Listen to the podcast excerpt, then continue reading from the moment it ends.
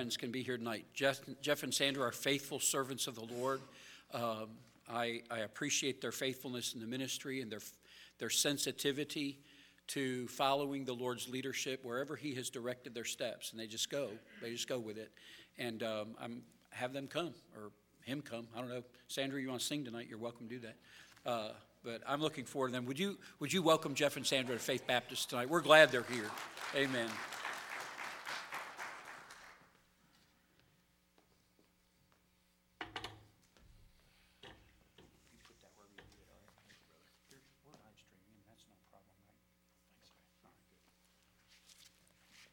Y'all excuse me, I'm kind of get gimpy this evening. I Toted a door the other day and twisted my back the wrong way. So, can I take my coat off? I hate these things. These and the sacred noose ought to be burned. Right, Mark? Oh, okay. Somehow I didn't think you'd agree with me. Um, It's good to see y'all tonight. Thank you for coming out in the cold and the, um, I did exactly what Brother David told me not to do. I put my foot right on this, on this bottom part of the pulpit. That's gonna be tough. But it's cold out, ain't it? Did y'all get a bunch of ice and snow? You know what's the craziest thing? We got about that much at my house. And about a mile away, they got about six inches. I never understood that. But it was cold. And, um, you know, things are still shut down. Y'all talk about having a good service this morning. We did too. You know, brother, I, I, I was supposed to be here this morning, and I asked Pastor Mark's permission to stay at Victory this morning, our home church, because I'm teaching a series through why Israel is God's chosen people and why they still are, right? So I'm doing that on a couple different life groups that we have, and then we also started on, on Wednesday nights. I've been pretty busy with that. And I was supposed to finish it up in a classroom this morning, and I'll be if they didn't cancel one of our services. And so I'm like, well, you know, people are going to stay home this morning. We had about 400 people in church this morning. We had one combined service. It kind of blessed my heart to see that many people there. I don't know if they wanted to be in church or if they were just tired of, of being cooped up at home. Right? You know, one thing Pastor Mark didn't tell me this evening was uh, what time do we finish? Okay, he said he didn't know. That's good. So it's good to see y'all. Thank you. Who doesn't? Who's never seen my ugly face before? A couple of you. I'm so sorry you got stuck with me tonight. Yeah. this is my wife, Sandra. Um, I'll ask her to stand. I always introduce Sandra as my better third. Y'all have heard me say that before, right? She's a bit gimpy too. Man, I tell you what, the, the, the, the Wednesday before Thanksgiving, so the day right before Thanksgiving, they operate on her on her foot, right? And then the Tuesday after Thanksgiving, they operated on her hand. So she's been one foot out, one hand out, and uh, she thought she was, she was all spry. You know, she's out doing things around the house, and she goes to the doctor a couple weeks ago knowing she's going to get out of that boot. And the doctor says, No, your foot ain't doing what it's supposed to be doing. You better stay in that boot a few more weeks. So she's, it does kind of look like a snow boot, so she's kind of in style this week. um, you know, I, let's pray before we get started. Is that okay? And I'm just going to talk tonight. Is that all right? All right. Father, we thank you for this day, Lord. We love you. And Lord, none of us have any hope outside of you. Um, I don't really want any hope outside of you these days, Lord. Seems like the older I get, the more ready I am to go home. And Lord, I thank you for that hope and that promise that we have that whether my day is today or whether my day is whenever, the hope that I have to see you face to face is becoming more precious every day. And I thank you for that. Lord, we're gathered here tonight based on our common bond as being brothers and sisters in you, your children, friends, Lord. And Lord, I pray that you'll bless our time together. And God, that we will um, enjoy our time together. And Lord, that the things that we will say and do, Lord, I pray that they will be pleasing to you. We ask these things in Jesus' name. Amen. So Pastor Mark asked me to kind of bring folks up to date because he wasn't sure who had who knew us or not. So he asked me to kind of tell you our story. And I was born a poor child in Central Florida in 19. Well, you don't want me to go back that far, do you? No. we'll be here all night. Um, you know, um, Pastor Mark said we've been friends for a long time, and there's a lot of truth to that. Um, Pastor Mark and Sandra used to go to the same church, Victory Baptist Church in Maryville, which is that's our sending church, our home church. Uh, Pastor Cross led Sandra to the Lord when she was 16 years old, and her and Mark stomped around. Amen, right?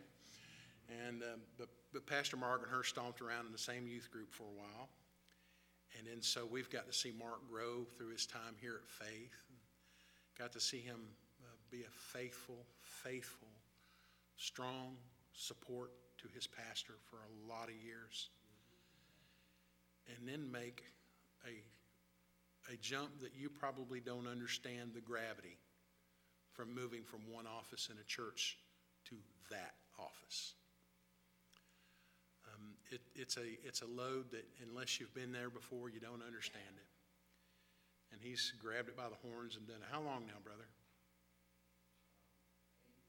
Eight years. And then just done a fine, just doing tre- tremendous. And it's a gratifying thing for us to see.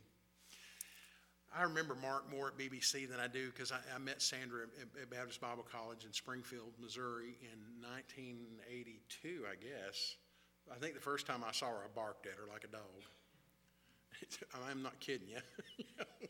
and, uh, but anyway, so I, we started dating in 1983, and I remember probably meeting you sometime in that time frame and coming to Victory. And we were married 41 years ago. 40, yeah, this year be 41 years.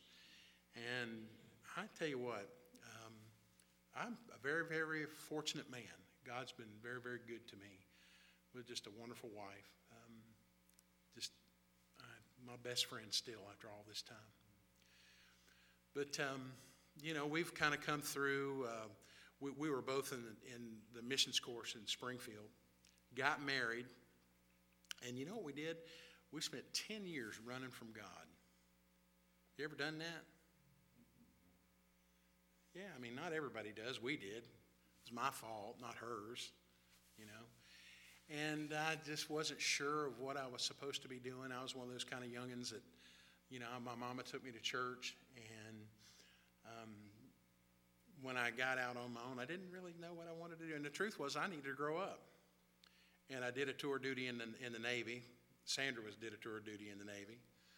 And later on, our three sons went in the Navy. Two are still in. I, I always just kind of figured that the USS Enterprise was my was I was Jonah and the USS Enterprise was my great fish. It kind of swallowed me up.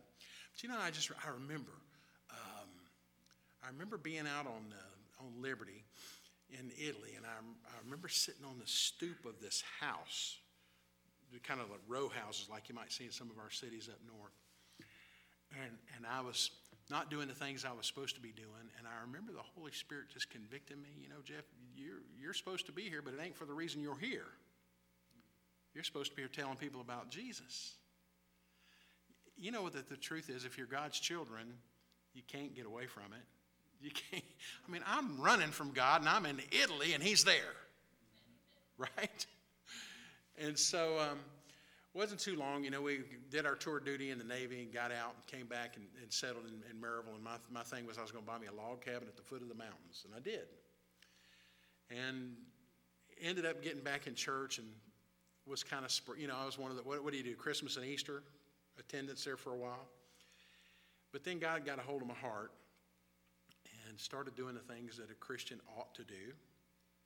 Started showing up on church on Sunday night if your church has church on Sunday night, you ought to be there, right? That's what we did. My church don't have church on Sunday night, so I'm okay to be here. Right? But we have church on Wednesday night and Thursday night. But, you know, and so we started going on Wednesday night. Next thing you know, I started teaching a class, and Sandra's teaching that with me. And then she starts teaching a kids' class. And it didn't take us too long before we realized that God really had never uncalled us, you know? And, and, and I think that's a, that's a thing that a lot of us deal with, because I'm telling you, as we have been around this country, Sandra and I have been missionaries for over 20 years now. As, as I've been around this country, I can't tell you the number of times I've had somebody come to me and say, well, Brother, God called me when I was 16 years old. Okay. Do you think he uncalled you?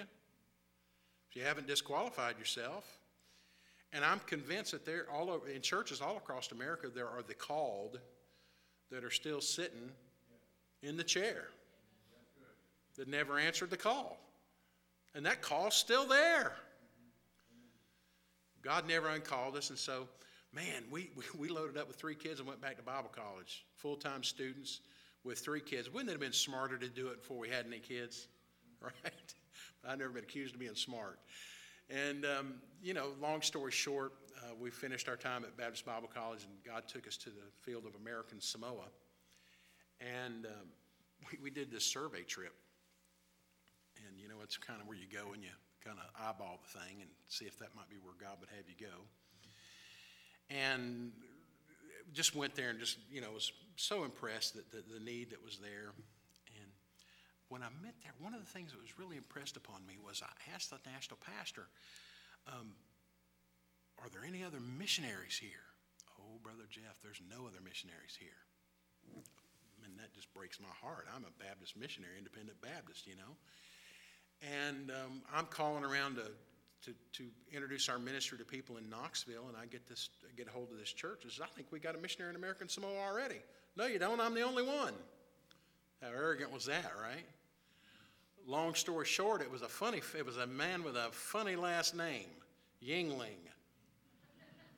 Right? That was before you were born, son. And and so, I called up Brother John, and uh, I got his number through the church there. And there used to be a Ryan's on uh, Kingston Pike out there. There's a Chinese place out there now, Hibachi Grill or something. And we made an arrangement to meet there. And John's has 900 kids, and I had three, right? And, and so we we go in there, and I'm eyeballing him, and he's eyeballing me, and it's obvious that we were probably not from the same mold. Um, but you know what? God fostered a friendship between the two of us that is so is still very very strong today, and I'm so grateful for that. Because John is throughout time, you know, John's story. He came back and became the the general general director of, of Baptist International Outreach, now the president, and uh, graciously invited us to participate. And so when we did our 10 years of missionary service. We came off the field for a number of years, and so when we went back to the field in 2014, it was just natural. Bio was just a good fit for us, close to home, friends. And so we've been with Bio for 10 years now. That just doesn't even seem right, does it, Brother Terry? How can it be that long?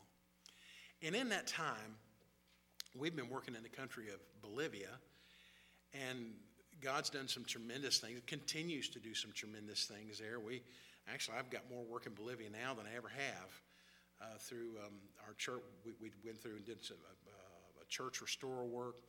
We started a couple new churches, a couple of new different kids ministries, and we also one of the things I'm most excited about is we've put together this uh, network of pastors in about 10 different places throughout Bolivia and actually going into Peru, into Paraguay, Uruguay, Brazil, Ecuador, uh, surrounding countries in, in the area there where we're pastoring these pastors. You know, the funny thing is, is in the United States, a pastor often has a fellowship meeting he can go to. You don't have that in these South American countries.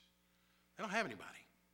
And so, what they, as we've interviewed pastors, we've said, Pastor, we, we're doing the work. God's called us, but we don't have anybody to look to. We don't have anybody to pastor us and to train us. And so, I'm really excited about that because I'll be 62 next month. The, at my stage of life to be able to go into a mentoring role with our, our current works that we have in Bolivia, plus this 10 or so new churches that we've been partnered with in different areas. And so God has just kind of expanded our works in Bolivia in a, in a tremendous way. And I, I, I, assume I will always be involved in Bolivia till the Lord takes me home or, or tells me otherwise. But a few years ago, uh, the opportunity to be the Latin America director came about. And honestly, I'm still trying to figure that out. Can I be honest about that? You know, I mean, I'm, I'm a missionary at heart. My heart's on the field. How do you help other missionaries? And I remember times, I remember you, you guys in your last missions conference focused a bit on missionary care, didn't you? And I remember a time or two that we needed some missionary care. Uh, in, in 2006 and 7, and really probably 2005, 6, and 7 in Bolivia, man, that place is about to go crazy into civil war. And you talk about the stress. I didn't have anybody to talk to. I didn't I didn't have anybody that I could call up and say, hey, you know, what do you do here? And so I understand the need for missionaries to be able to have somebody to talk to.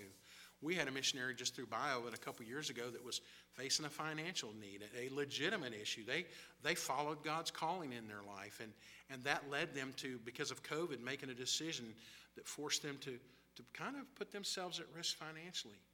And the, the joy that I was able to have to be able to help them raise the money to offset that so that they could stay on the field to do the work reminded me kind of my, my son, my oldest boy, he's a supply officer in the Navy. Probably never see combat, Lord, I hope he never does, right? But do you know that his job is so vital for the soldiers that are actually, or the Navy guys, or Navy SEALs, the ships, or wherever they are, that are on, on the field, in the field, doing the work? If he wasn't there to see that they had the supplies and the resources and everything that they need, they wouldn't be able to do the job that they, that they need to do. There's, and I cannot remember the passage, a friend of mine named Jeremy Gresham, um, his father was Clarence Gresham, if anybody knows, he pastored in, um, in Knoxville there. He preached a message called Sticking by the Stuff, and I can't remember the, the, the passage that he used about it, but it was about a, a group of soul, a group of people that the soldiers were out in the field, but they left somebody to stay by the stuff and guard the stuff, to take care of things, the supply lines, the, you know, all of those things. And I'm like, ah, just get on the field. You know, I'm a younger guy, full of, full of vinegar. But you know, the older that I've gotten, the more that I realize having that logistical support, having that emotional support, having that ability to pick the phone up and call someone that remembers in 2006 that my country was about to go into civil war and remembers what that was like to be able to talk to. To be able to call up someone and say, you know, Brother Jeff, I'm, I'm, God's got me here on the field, and, and this is what, I'm, what, what, what God's got me doing, but I need to come back and raise some money for this to be able to step in and to help them raise that support, you know? Or to be able to talk, we've got two single ladies in the Yucatan that are right now in the process of searching for a new car.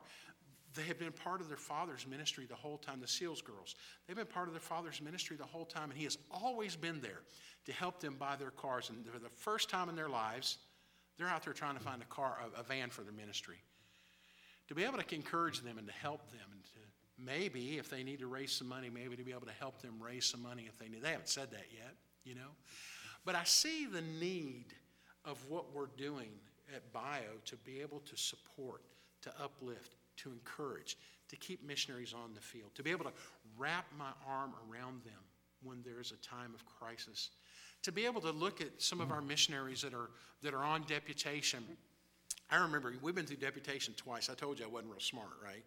We've been through deputation twice, and one of the things that they told me before going in in 2014, they're like, Brother Jeff, it's going to take you three years to do this. And I'm like, you got to be kidding me.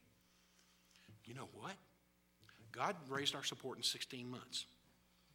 Wonderful, right? I'm very, very pleased about that. But I ran across a number of missionary families that have been on the road for 30 months, and at 40 or 50% of their support has been raised, and they're ready to throw in the towel.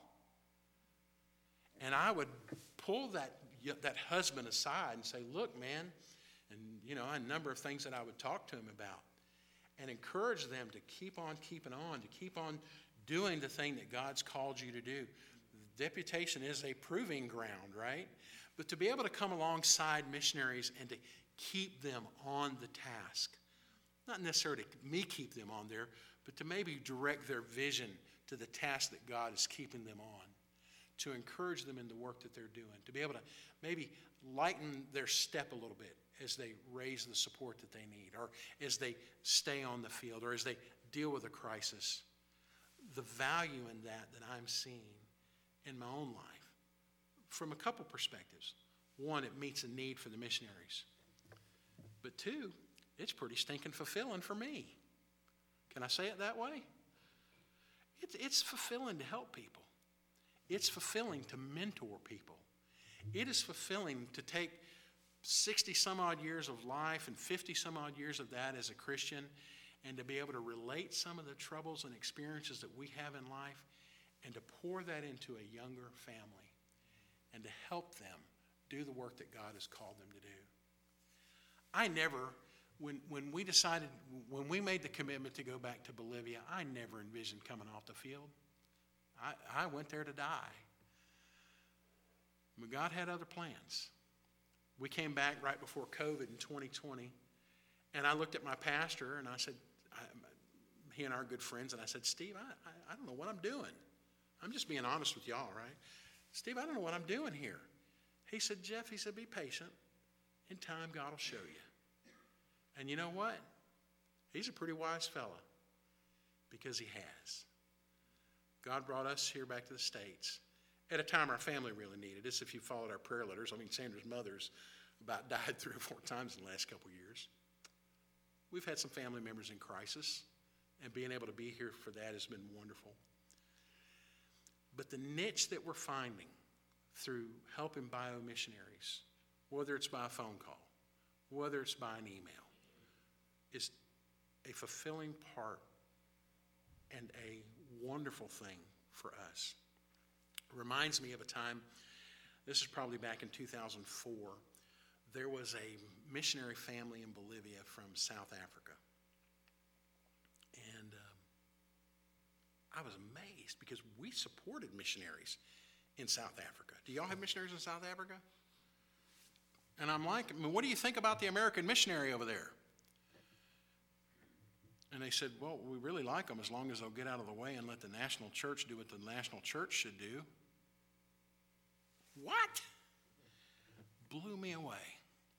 Then, as I've learned through statistics in Latin America, what I've learned is that the best thing that a missionary can do, and I knew this all along, the best thing that a missionary can do is to help a national reach nationals.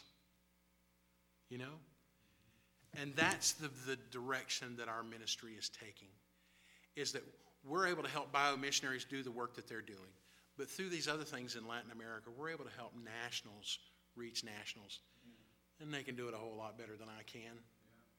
But I can help them in a way that maybe somebody else can't. And I see my wife, you know, she, she's kind of gone through the same thing. You know, how do we figure out what, what, what exactly do we do? And, and God is in, in, in enriching our lives through this role. Does all this make sense to y'all? Like I said, I'm just talking, right? I'm just sharing my heart with you tonight. But I find, though, that, that God has put us in a unique place to not only continue working in Bolivia kind of in a different way than we envisioned, right? Um, but also to help missionaries. There's another thing, though, that I think all of us as Christians need to be aware of, and I'm killing my time. Um, did you know God's bringing the mission field here? I remember 20 some odd years ago here, and there was 40,000 Latinos in Knox County. I bet it's three times that now. You probably can attest to similar statistics. As a church in America, we would be smart to realize the greatest mission thing, the mission work that we can have is to win those people and send them home. Not because we don't like them, right? but because they can do a lot better job of reaching their own people than we can. That's something we need to think about and pray about. Yeah, I, I, I think that my story is uh, really how do you respond to God? When God presents you an, a work that, like, I mean, in, in, in 2013, when God started moving in our hearts to go back to Bolivia, my pastor could see it all over me. Sandra had a comfortable job. I had one of the most fulfilling jobs I've ever had at my church, happy as a bug in a rug. But when God brings something different to you, how do you respond? And then when you're enjoying the work that you're doing overseas and God gives you, enlarges you into doing something different than what you have done that might be a little bit more effective, how do you respond to that? Well, hope with obedience, right? That's what I want to talk to you about tonight. In your Bibles, I brought 14 sermons with me. You want me to start at the beginning? I'm kidding. Um, but I want to talk to you about responding to God. I mean, how many of you have you felt that God has given you something to do in your life, whether it's shoveling snow on a consistent basis, whether it's being a greeter at a door, whether it's teaching a class, whether it's being a missionary, whether it's changing fields, whether it's dealing with life's stresses? Maybe God would have you be a better something in your church. Maybe God would move you into ministry and you're comfortable where you are. I had a guy one time tell me, he said, Brother Jeff, I'd, I'd go to the mission field, but I got a house and a boat and a car. Well, you can sell them things. And you know what? If you don't, they'll still be here when you get back. And the excuses that we come up with are just absolutely amazing. One guy tell me one time, he says, he says, Brother Jeff, he says, you know, I'm looking to wind my life down a little bit, and you're looking to wind yours up some. And I think that's probably a pretty good approach to life if you're a, if you're a Christian. You ought not to be winding down, you ought to be winding up. Is there ever a time in the scriptures where you have seen that it's okay to quit? I don't recall that. I, I do recall something about finishing the race, and I think that race is finished when either they sign our certificate or the Lord comes back. You know? There's never a time to quit. There's never a time to. Re- I mean, okay, slow down. I get it. I'm 60. I'll be 62. I like slowing down a little bit, right? But there's never a time that we stop doing, that we stop believing, that we stop serving, that we stop finding some outlet to serve God in some capacity in our life. It may shift, it may change, it may evolve into something else. God may move us from doing this to doing that, but we all have things in front of us where it requires a response from us to God. And I want to talk to you about three fellows that face that I'll try to finish it in 19 minutes. the first one, what's that? Who, what, what? Okay. The first one is this Jonah. You remember Jonah? Uh, all three of these stories, you're going to know them, right? God told Jonah to go to, no, to go to Nineveh. Now, the word of the Lord came to Jonah in Jonah chapter 1, verse 1 and 2. Son of Amittai, arise, go to Nineveh that great city and cry against it, for their wickedness has come up before me. Boy, how'd you like to be in that spot? How would you like your wickedness come to the attention of God so much so that He sends someone to you to proclaim the good news to you, right? That's, that's the mission work. What did Jonah do? Jonah, Jonah, Jonah just said, Nope, not happening, didn't he? I mean, he got on a boat and he tried to flee to Tarshish in, chapter, in verse 3 of chapter 1. Nope, not doing it, God. And I don't know, who knows why, why he didn't want to go to Nineveh, right? Maybe he was afraid because the people of Nineveh were notorious for their cruelty, and maybe he feared for his safety. I've been afraid for my safety a time or two. 2019 in Bolivia, you know what, we, we got an all out, out civil war. Buses are being pulled off the side of the road. Students are being pulled, yanked off of them, being raped and, and beaten. And snipers are shooting at buses and people running down the highways and blockade. Couldn't get out, couldn't leave your house for a month. We've been there. You've been a little afraid for your safety. Maybe it was hatred because the Assyrians who ruled over Nineveh were known for their brutal conquest and, and the oppression of Israel, right? Maybe, maybe he was a little bit resentful of them and had some hate. Maybe he was reluctant to deliver a message of mercy. Hear me on that. You know that's something that's real? You and I have a message of mercy. But do you know there are believers who believe that some people do not deserve to hear that message? That's a real thing. Don't believe me? Who wants to go, who wants to, go to Palestine right now? Right? Who wants to go to the worst Muslim country that you can think of? Right? Maybe it's maybe your fear or hatred or any of those things, but they're literally. I have I have friends. I'm teaching through this thing on Israel in my church. I have people who think that the Jews don't deserve the message of the gospel. There's a reluctance there to deliver a message of mercy. Maybe maybe Jonah dealt with that. Maybe he wanted to see them punished for their sins rather than given the opportunity to repent and be spared. Ultimately, you know what it boiled down to? Disobedience.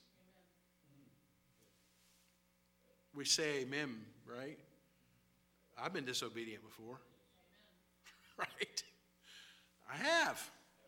But Jonah's reluctance to go to Nineveh was just a simple act of being disobedient to God's direct command. That's what it boils down to, regardless of what his reasons were. And, and I, will remind you of that. Often we come up with, we call them reasons, they're just excuses. Some of them can seem pretty valid at times, but ultimately they end up being an excuse for disobedience.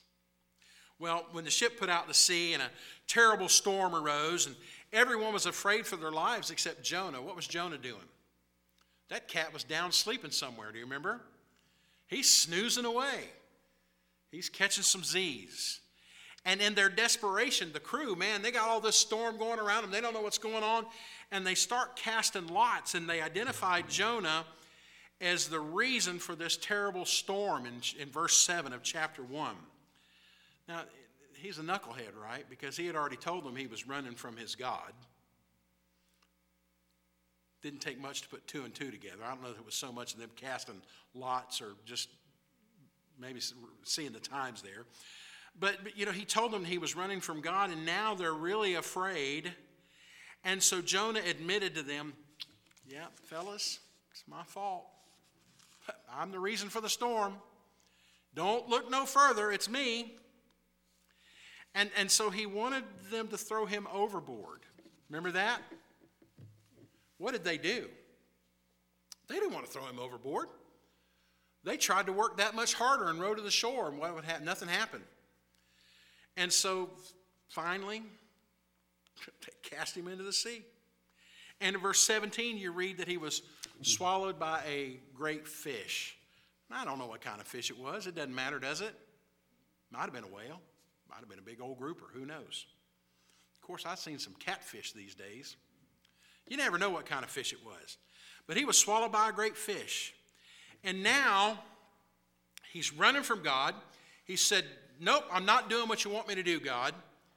And he tucks tail and he runs to go the, the opposite direction of where God would have him go.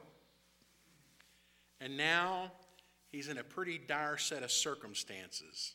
You read about in chapter 2, verse 1 through 9. And he's down, and can you imagine that? It's probably dark in the guts of that fish. I bet it stinks too. Anybody like to smell fish? I like to eat some fish, but I don't like to smell it. It's nasty. And, and have you seen what a fish eats? So he's down in the stomach, and all that acid is all over him. His skin is being burnt up, his clothes may be disintegrating a little bit, and he's smelling the nastiness of what's in that fish's stomach. He can't see, thankfully, because who knows what he would see? Some, some big old fish eye right there in his eye, right? Some head of some shark. And he's there, and, and what does he do? He cries out to God, which is what he should do. Right? Isn't that what should happen in a crisis? I mean, Jonah's, I can't imagine, imagine a bigger crisis than what Jonah is in, at least in the moment. Isn't that what we should do? Shouldn't our first inclination in a crisis be to cry to God? He didn't whip out his fillet knife and try to carve his way out. He didn't try to reason with the fish, not that he could have.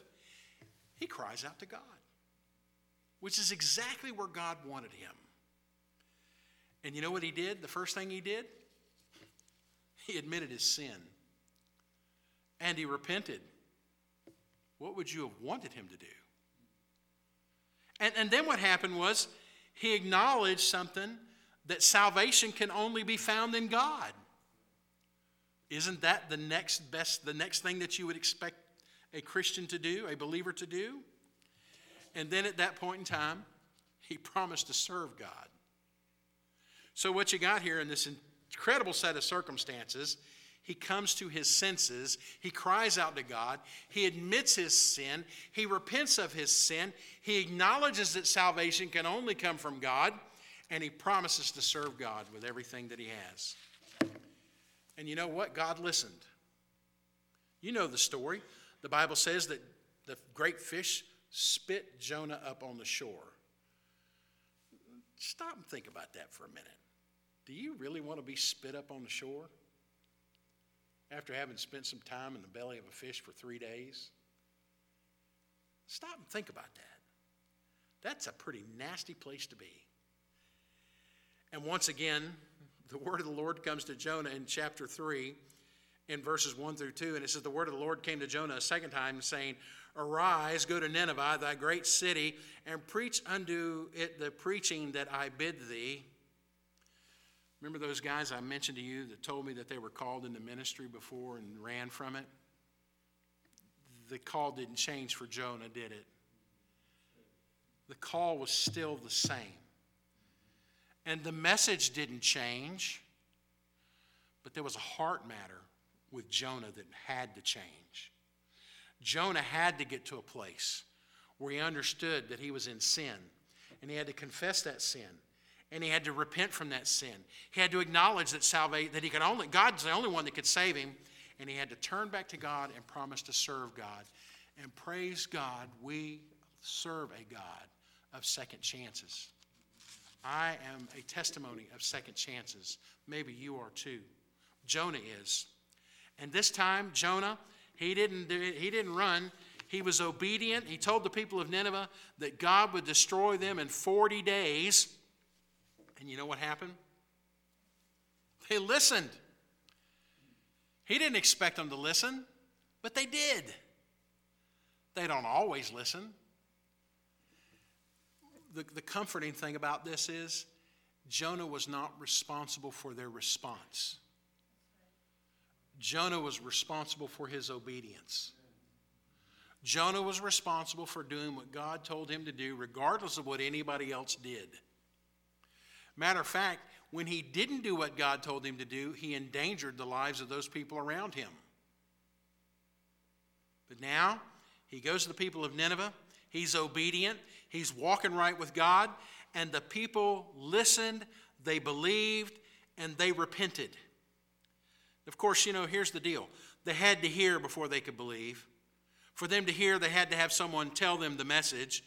And once they heard, they believed and they turned to God. Does that sound familiar to you at all today? How can they hear unless someone tell them? And how can someone tell them unless they be sent? Isn't that what we're seeing right here in Jonah? And once the people of Nineveh repented, God had mercy on them and did not destroy them. Do, do, do you know? God can still have mercy on people. He can have mercy on our country, and we need it. Bad. Well, that's another sore story. But he didn't destroy them. And the story goes on from there. You know, Jonah had some other lessons that he had to learn about God's grace, mercy, and salvation. But here's what I want you to focus on, okay? Despite Jonah's initial reluctance, he eventually went to Nineveh and delivered God's message, which led to the people of Nineveh repenting and God showing them mercy. Jonah said no. You see, Jonah's problem was that he focused on the task before him. And when he saw the size of the task before him, he ran because it was too big for him. However, once he quit looking at the task, God was able to use him. You're tracking with me on this? So, what's the next person? I'm kind of out of chronological order with these, but they fit my outline better. And that's Moses. Jonah said no. You know what Moses said? you got the wrong guy. That's what he said, right? Exodus 3 through 4. Moses was shepherding the flock of sheep in Midian and came across a bush that was burning. but it wasn't consumed in the fire. In Exodus chapter 3, he says, Now Moses kept the flock of Jethro, his father in law, the priest of Midian, and led the flock to a backside of the desert and came to the mountain of God, and even to Horeb. And the angel of the Lord appeared unto him in a flame of fire out of the midst of the bush. And he looked, and behold, the bush burned with fire, and the bush was not consumed. At that point in time, something's happening, right? Something weird's taking place, and I'm starting to pay attention. But out of this bush, God reveals himself as the God of Abraham, Isaac, and Jacob. And Moses hid him, in verse 6, and Moses hid his face, for he was afraid to look upon God. You know, I, talk, I hear a lot of people on TV talking about boasting about seeing God and marching up to him in pride and arrogance. It doesn't work that way. When people see God in the Bible, they generally fall over as if they were dead. Moses is hiding out of fear for the Lord. You know, this approach the throne of grace with boldness has nothing to do with arrogance. It has everything to do with confidence in that God will hear us. Another sermon for another day. When's my, when you want me to come back? No. Um, so God told Moses, right? He goes to him and he says, Now, come now, therefore, and I will send thee to Pharaoh, that thou mightest bring forth my people, the children, out of Egypt. Moses, who am I? In verse 11, that I should go to Pharaoh and that I should bring forth the children of Israel out of Egypt. You see, Moses doubted his ability to carry out the task that God was asking him to do. For Jonah, the task was too big. Moses, he's not big enough. He's looking at himself. And all he sees is an inadequate servant in God's hands. You see, on from there, you know, he questioned his ability. Then in verse 13, he worried that the people wouldn't believe him. Believe him. In chapter 4, he was worried that, that they would reject him. Right? And Moses answered and said, But, but behold, they, they will not believe me nor hearken to my voice, for they will say, The Lord hath not appeared unto thee. In every one of these objections, God reassured Moses, and, and then God reminded Moses of who he was. He told Moses that he would be with him, which kind of echoes the words of Jesus for us today, doesn't it? Didn't Jesus say that, say that he'll never leave us or forsake us? That he'll be with us to the ends of the earth? Kind of the same. You know, God doesn't change, his character doesn't change. He's the same today. Now, he may deal with you differently today than he did yesterday based on his mercy, based on his compassion. But God is justified dealing with you however it is, and it's always going to be within the scope of his character. Well, he told Moses he'd be with him, and then he gave him signs to validate the message. You remember those. I'm not going to get into those. But Moses, even after that, right, he, he still continues to express his reluctance and his fear. And he says, Oh, my Lord, I'm not eloquent, neither heretofore, nor since thou hast spoken to thy servant, but I am slow of speech and slow of tongue. Moses continued to insist that he was the wrong guy. And he said in verse 13, Oh Lord, I pray thee, by, by the hand of whom thou wilt send, send someone else, is what he's saying. And then in verse 14, this is probably one of the most scary verses that I've ever come across. It says that the anger of the Lord was kindled against Moses. How would you like God's direct anger at you as an individual? Not against your sin. We understand God's anger with sin. But God's got an interaction going with Moses here, a, a, a, a conversation, and Moses is whining and complaining, asking God to send someone else, telling God wasn't why he wasn't qualified, telling him why he can't do the job that's at hand, and now God's angry. And his anger is turned at one single person. I don't want that, do you? But you know, if God is consistent, that could happen, couldn't it? In, in, in, in that utter disobedience, and the offering of excuses and, and, and the things that we can throw at God as to why we can't serve Him. Could that happen to you? I don't want it to happen to me. I doubt you want it to happen to you. Well, the anger of the Lord was kindled against Moses, and he said, Is not Aaron the Levite thy brother? I know he can speak well. And also, behold, he cometh forth to meet thee, and when he seeth thee, he will be glad in his heart. And thou shalt speak unto him and put words in his mouth, and I will be with thy mouth and with his mouth, and will teach you what you shall do. And he shall be thy spokesman unto the people, and they shall be, even he shall be to thee instead of a mouth, thou shalt be to him instead of God. In other words, everything that God wanted Moses to do, now Aaron was going to be able to do that, and then Moses is going to be the guy in the background there. And finally, Moses reaches that point where he realizes that he is the one who is being called, and it ain't, ha- it ain't changing. God's not going to let him out of it. And the Bible says, and Moses in verse 18 went and returned to Jethro his father in law and said unto him, Let me go, I pray thee, and return to my brethren which are in Egypt, and see whether they be yet alive. And Jethro said, Go in peace. And the Lord said unto Moses in Midian, Go, return to Egypt, for all the men are dead which sought thy life. And Moses took his wife, his sons, and set them upon an ass, and returned to the land of Egypt. And Moses took the rod of God in his hand. Incredible story, right? Now, you remember the focus with, with, with Jonah. Now, here's what I want you to focus on with Moses. In spite of his initial reluctance, like Jonah, he eventually went to Egypt, just as Jonah went to Nineveh, and delivered God's message to Egypt, just like Moses did in Nineveh, which led Pharaoh to releasing the Israelites from bondage. Jonah says, Nope, not happening. Moses said, You've got the wrong guy. You see, Jonah focused on the task that was in front of him, and it was too big in his own eyes. Moses, on the other hand, was that he focused on himself. And he questioned God. However, once he quit looking at himself, just like when Jonah quit looking at the task, when Moses quit looking at himself, God was able to use him. You following a pattern here, right? Nope, from Jonah. You got the wrong guy from Moses. Well, then it brings us to a fellow named Isaiah. You know the story.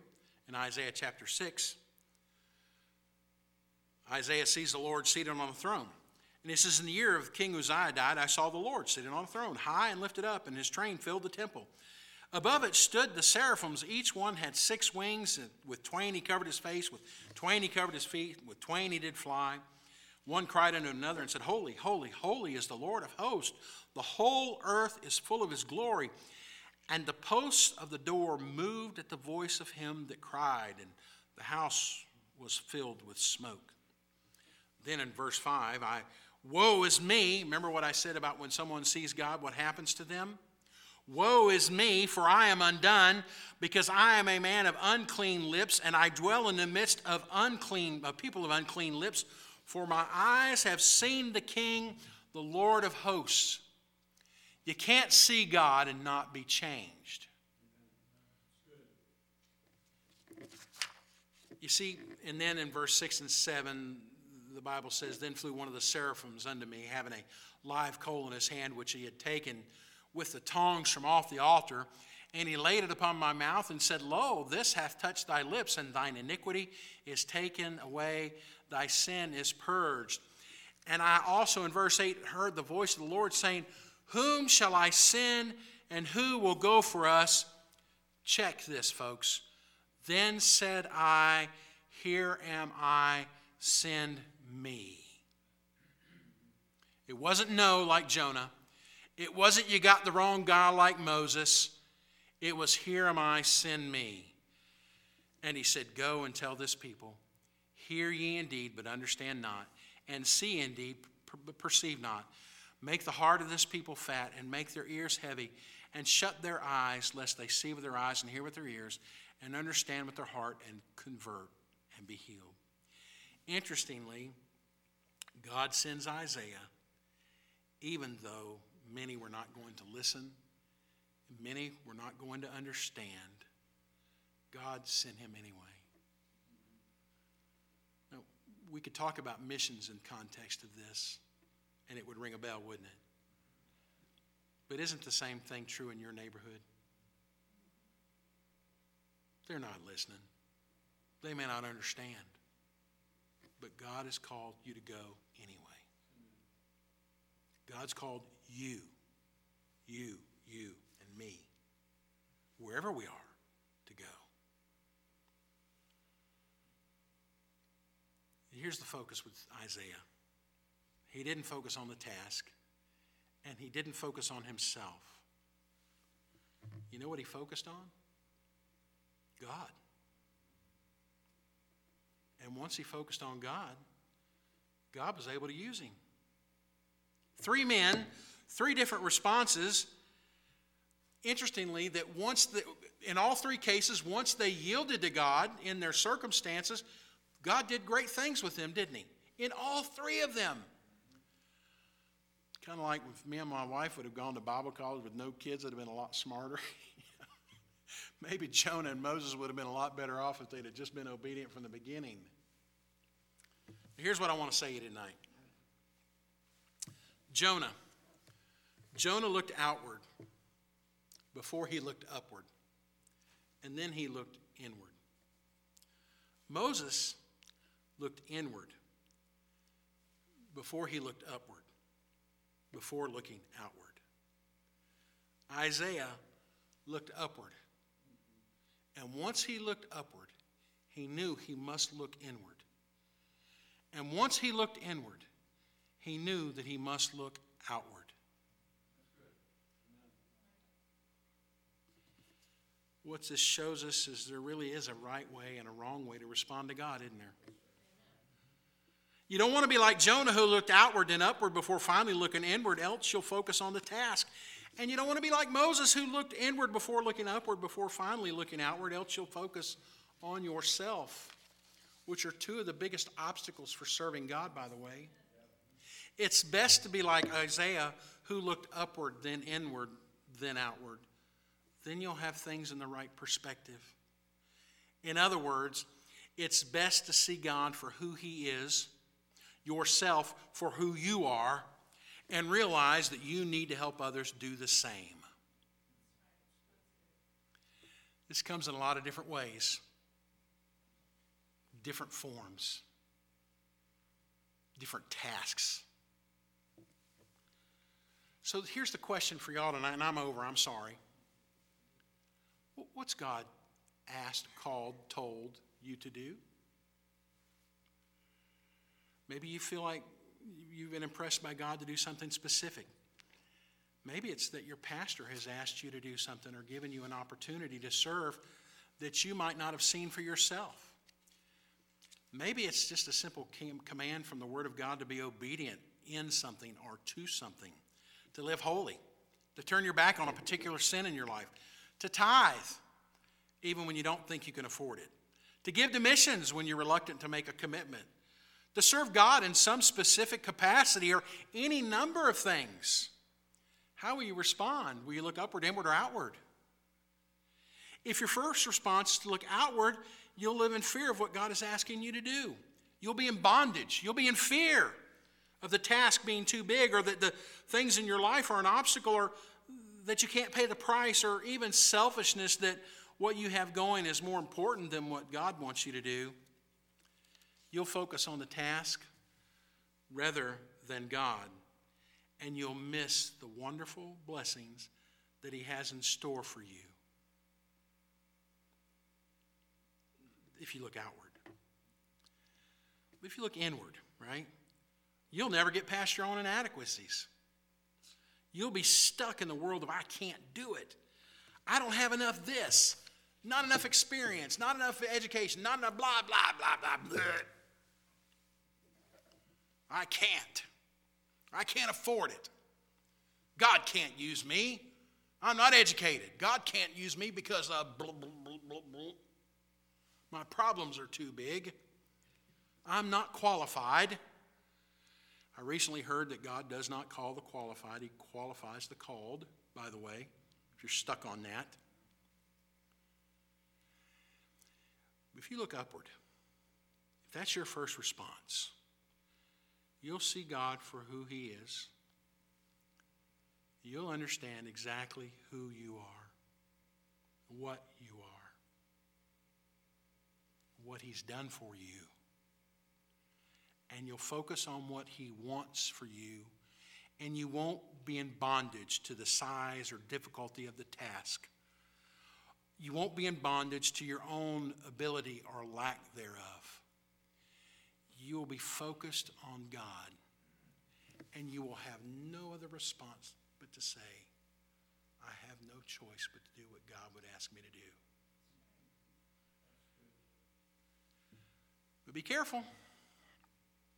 You may just miss all that this world has to offer in exchange for the best life that God has in store for you. So, what has God got for you to do? And how will you respond? Upward, inward, or outward? Father, thank you for this day. Lord, we love you, and I know that I'm speaking to family here tonight. But I do know that you call family, that you task family, that you move family to be about your purposes. Lord, I know that it's your family, it's your children that you have given this wonderful inheritance to, that you expect things from. And you are right to do so. And we are responsible to be obedient to your expectations in our life. God, let us be a people tonight that won't look outward at the task, that won't look inward at self. But Lord, let us be a people that look squarely at you, seeking your face be with us this evening in Jesus' name. Amen.